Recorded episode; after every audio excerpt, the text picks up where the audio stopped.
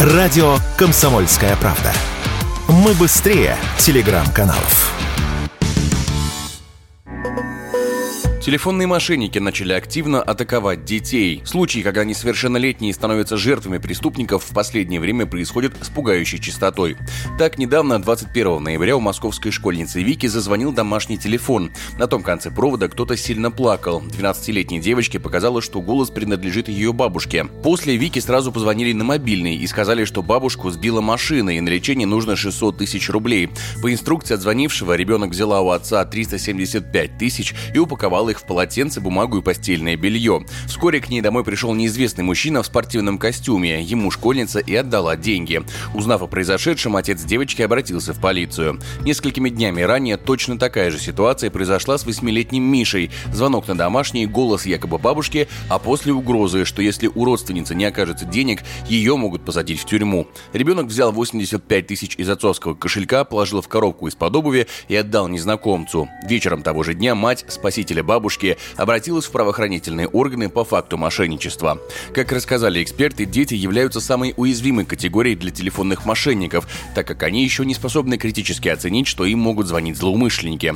Об этом радио «Комсомольская правда» рассказала детский психолог, семейный психотерапевт Регина Беседа. Дети потому что очень доверчивые, и дети всегда будут защищать тех, кого они любят и кто им близок. И у них еще не сформировано чувство такого критичного мышления, когда можно подвергнуть сомнению то, что действительно это так или не так. Пользуются тем, что дети верят в чудеса. Проблема в этом.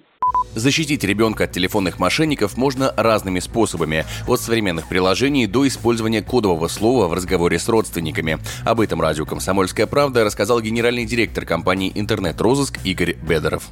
Есть некоторое количество мобильных приложений, которые ставятся на наш смартфон, и эти мобильные приложения с определенной степенью достоверности могут э, проверять звонящих абонентов. Самое простое – это, конечно же, не слушать то, что вам пытаются донести мошенники, связаться с тем лицом, которое вам звонит, или от лица, которого вам звонят, с тем, чтобы выяснить подробности. Ну и в общении с родственниками желательно все же ввести какое-то контрольное слово, которое вы могли бы всегда использовать в качестве средства проверки. Если что-то произошло, пожалуйста, скажи кодовое слово. По крайней мере, в западных странах давным-давно такой метод используют для того, чтобы школьник мог, допустим, о какой-то опасности предупредить свою семью.